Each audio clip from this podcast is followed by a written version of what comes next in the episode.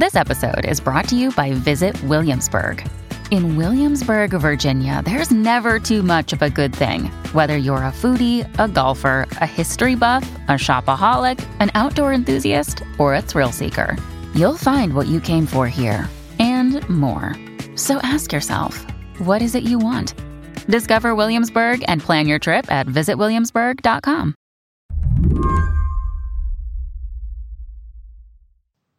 Take a trip into the near future with me a future where Amtrak service looks less like the slow old system that we all know and more like the bullet trains that whisk people across countries like Japan and France.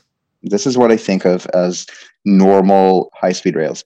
New York to Washington in an hour 45, maybe an hour 40. New York, Boston, about the same. New York, Philly should be 40, 45 minutes apart. That's Alon Levy, who has spent a lot of time thinking about how to improve train service. Alon is a mathematician by training, but they're working now on something called the Transit Costs Project at New York University.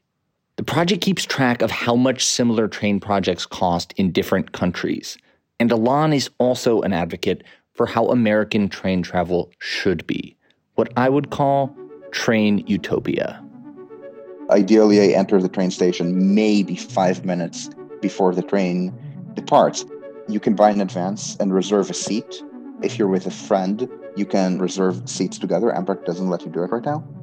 There's lots and lots of capacity, so you don't need to charge really high prices to avoid the train getting full. Let's say New York and Boston might be $49 trains are going to be very frequent. And the reason is that the Northeast Corridor is enormous. How many people live there? It's what, 50 million people between four enormous metropolitan areas? So instead of having to wait two hours or having to wait an hour, you would be waiting 15 minutes.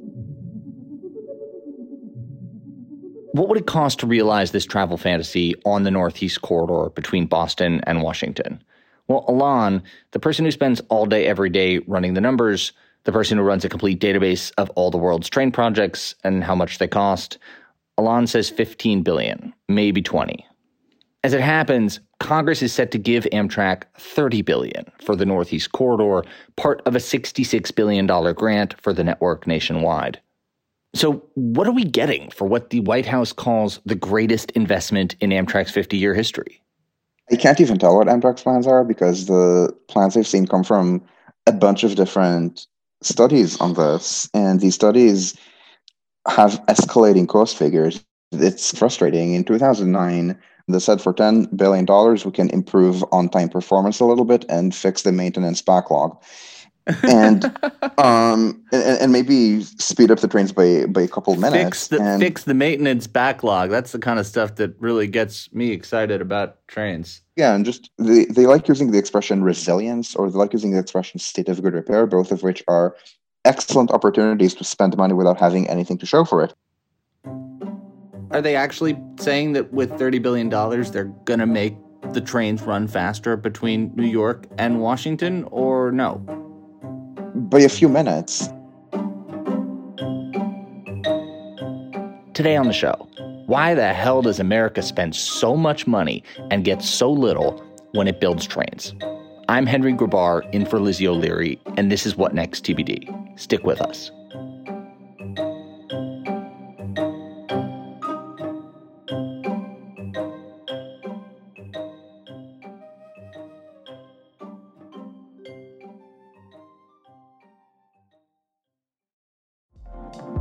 Card is the perfect cashback rewards credit card. You earn up to 3% daily cash on every purchase every day.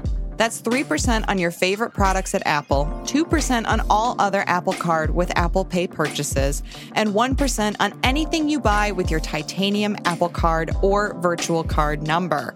Visit apple.co slash card calculator to see how much you can earn. Apple Card issued by Goldman Sachs Bank, USA, Salt Lake City branch. Subject to credit approval. Terms apply.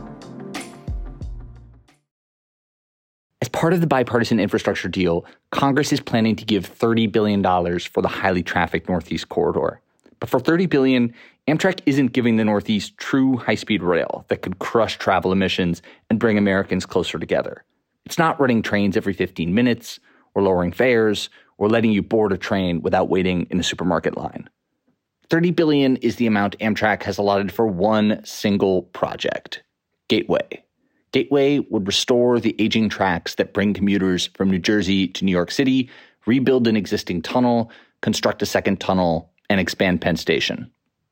So instead of getting the system that Alon outlined, which is to say super fast travel times and low fares and high frequencies on all these routes between um, these cities where lots of people ride trains, we're basically planning to spend half this money, like $30 billion, on one tunnel and some associated projects around it. Yeah, that's that's a good that's a good summary of of what sort of the critics are are saying. Yes. That's Eric Goldwyn, Alon's colleague at the Transit Costs Project. According to Alon and Eric's database, the Gateway Project's one tunnel is among the most expensive train tunnels ever built. It's going to cost $11 billion. Per mile, that's twice as much as London's state of the art new Crossrail tube line, and five times as much as Paris's Line 1 extension, which will bring driverless subway trains into the banlieue.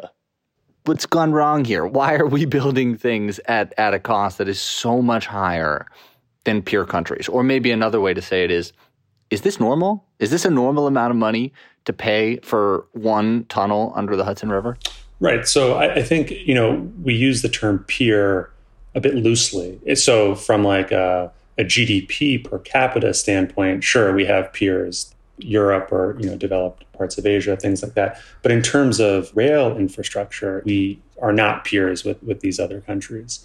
They are way ahead of us.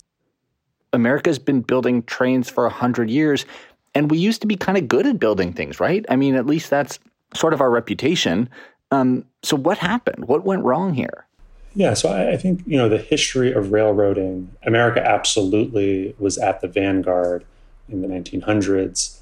And then I think when the Japanese introduced the, their high speed rail, the Shinkansen, it sort of caught not just America, but other a lot of countries flat footed.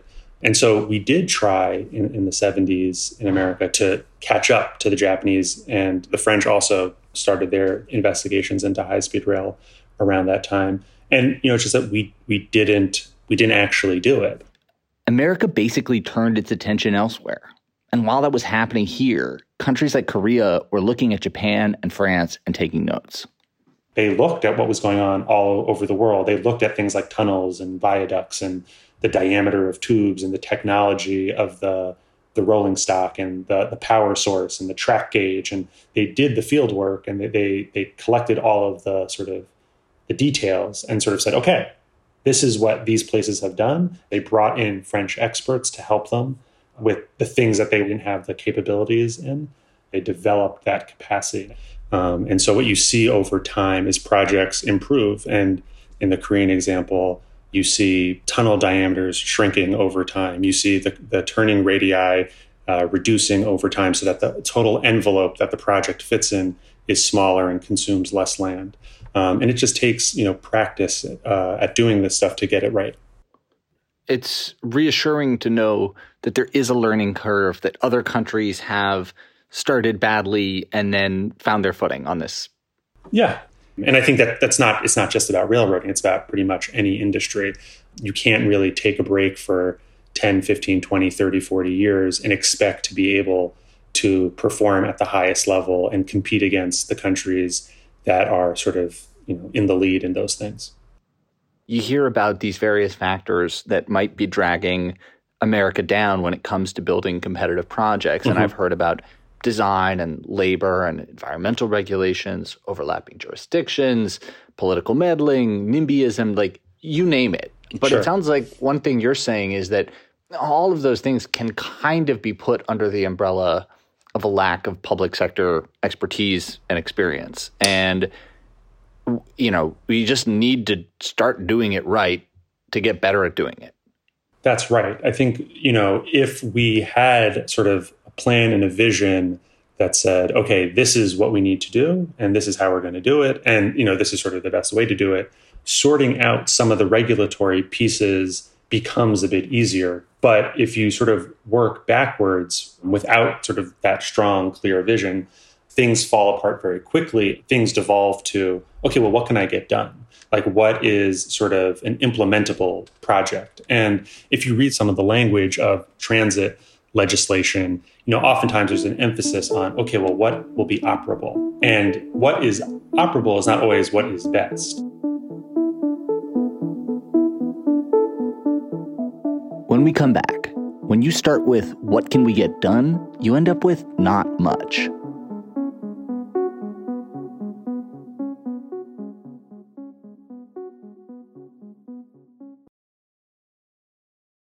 It is Ryan here, and I have a question for you. What do you do when you win?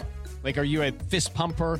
A woohooer, a hand clapper, a high fiver. I kind of like the high five, but if you want to hone in on those winning moves, check out Chumba Casino. At ChumbaCasino.com, choose from hundreds of social casino style games for your chance to redeem serious cash prizes. There are new game releases weekly, plus free daily bonuses. So don't wait. Start having the most fun ever at ChumbaCasino.com. No purchase necessary. VGW. Void were prohibited by law. See terms and conditions. 18 plus. Hey everybody, it's Nilay. I've got some huge news. Decoder is moving to Mondays and Thursdays. We're adding a second episode of the show.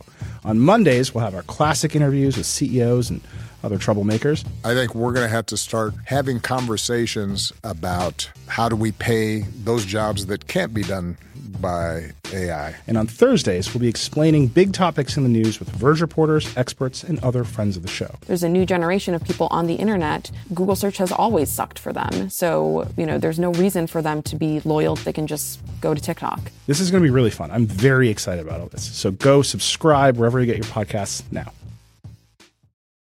I guess what you're saying is um, people see $66 billion for Amtrak and they say, wow, like finally a big investment in Amtrak. But you see that and you say, if only that money could be spent in a way that was consistent with international best practices, we would get so much more for it. Yes, that's exactly right. Like the whole sort of, you know, reason for the research that I do and that, that we do in our group is to get more transit infrastructure per dollar spent so that we can get to a point where we are providing that anywhere to anywhere connectivity because you can't scale a project at several billion dollars a mile right? You, are only ever going to be able to build a mile or two at a time. You know our, our cities and our regions are just much larger than that and that's the real frustration. In a way it's sort of a catch 22 like we haven't built any of this so we don't know what we're doing so it costs so much to build it every time so we don't get to build a lot of it because it costs so much. So we don't get that practice that we need to finally, you know, get in shape, so to speak. Right. Absolutely. You know, I, I was I was interviewing someone about Second Avenue Subway recently, and this was someone who, who'd worked the agency since the 1970s. And basically, what, what this person had, had mentioned to me was that, you know, they, they basically shut all expansion talks and projects down in the 70s, and it didn't really get sort of revitalized until the 1990s. And by that time, you'd had you know people retiring, a lot of internal knowledge sort of disappearing, and so you had to again build it back up. And I think what is maybe a silver lining or something to be optimistic about is that ultimately, like building high speed rail is something that has been done in lots of countries, building subways and, and metros and, and, those types. It's been done in lots of places, and so that expertise is out there. It's not like trying to figure out the Google algorithm or something like that that is abstruse. We can find it, it's out there. We just need to empower the right people to get moving on this stuff. One particularly distressing chapter in the recent history of American trains is the California High Speed Rail Project. Trains were supposed to link Los Angeles and San Francisco in two hours and 40 minutes at a cost of $40 billion. Voters approved the idea in 2008. 13 years later, the cost has doubled and there is no timeline for finishing the project.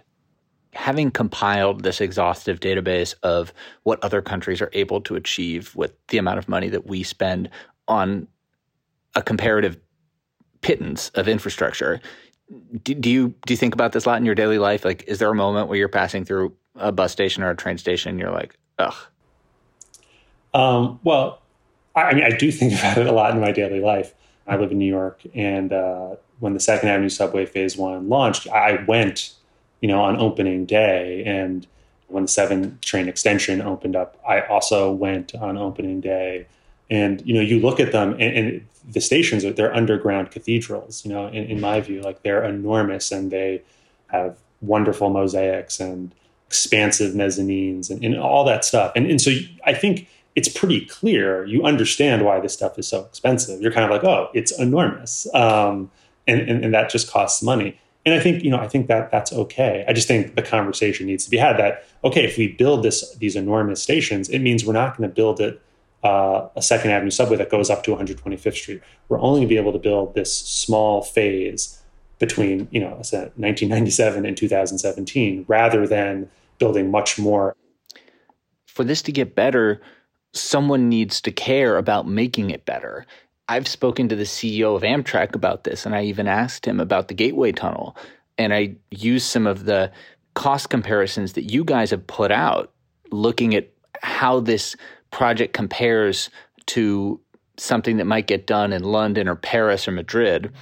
And he just basically said eh, he didn't really buy it. He didn't really buy that this was actually out of line with international best practices in a way that wouldn't fly in one of those places.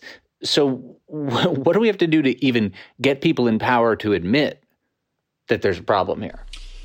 It is curious how expensive this stuff is and how the costs, even in the domestic cases, have just gone up and up and up from project to project. I think if you look at sort of um, LA's Purple Line as just a, a quick example, it, it's currently three phases, but each subsequent phase is increasing. I think you know um, phase one, which should come online in the next couple of years, is about five hundred million dollars per kilometer. But then phase three, which you know is you know maybe a decade out or something like that, it's pushing a billion dollars a kilometer. And so even if you just looked at that, you, you would say, okay, well, let's forget about what's going on in Spain. Let's forget about what's going on in Korea. Let's forget about what's going on in, in, in France. Just by looking at what's going on in Los Angeles or just what's going on in New York you can see that subsequent iterations of projects are more expensive than the projects that came before it and, and greater than the rate of inflation. It's pretty obvious from that we are not doing so well. Right. So instead of getting better, we're actually getting worse. From a cost perspective, I would say yes.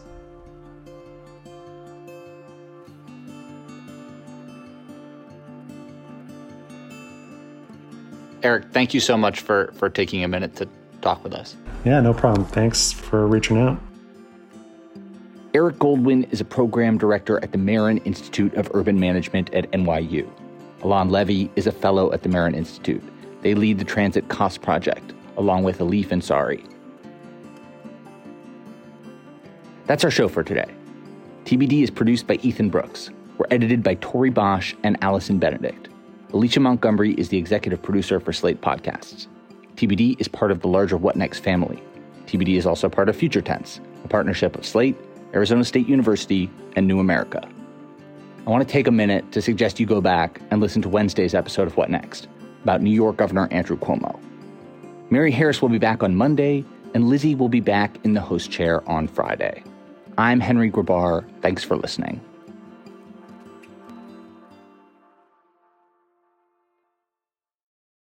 Is Ryan here, and I have a question for you. What do you do when you win?